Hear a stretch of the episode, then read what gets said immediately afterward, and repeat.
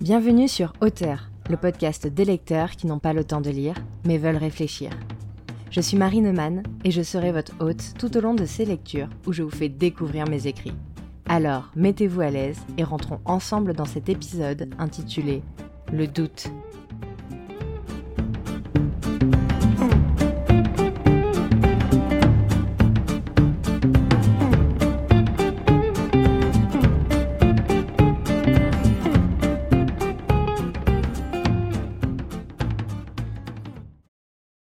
Le doute.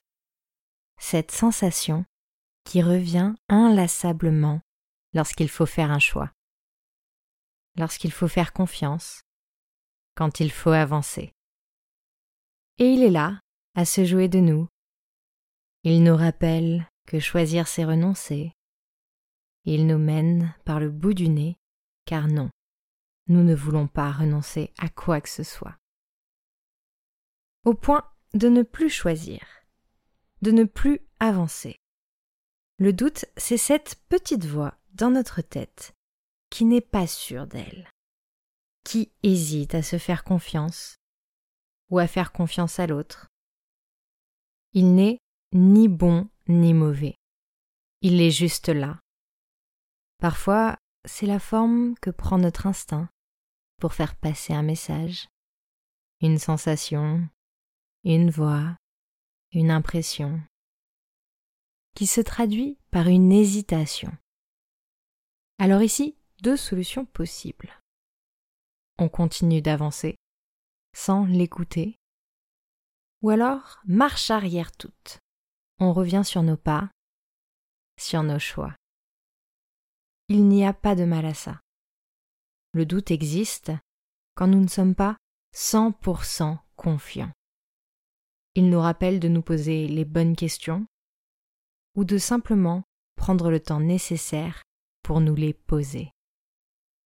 Il est là pour nous permettre de faire le meilleur choix pour nous et non pas pour nous stopper.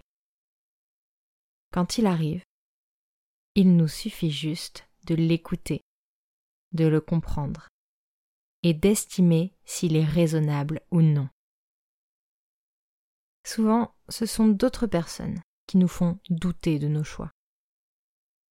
Par manque de confiance qu'elles placent dans notre décision, ou manque de confiance en elles-mêmes, à nous soutenir dans une situation qui leur semble être un danger.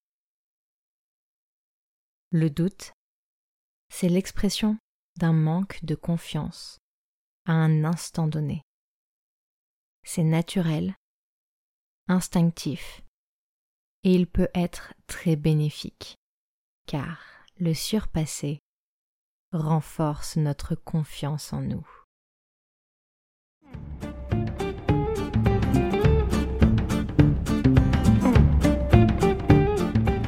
Merci pour votre écoute.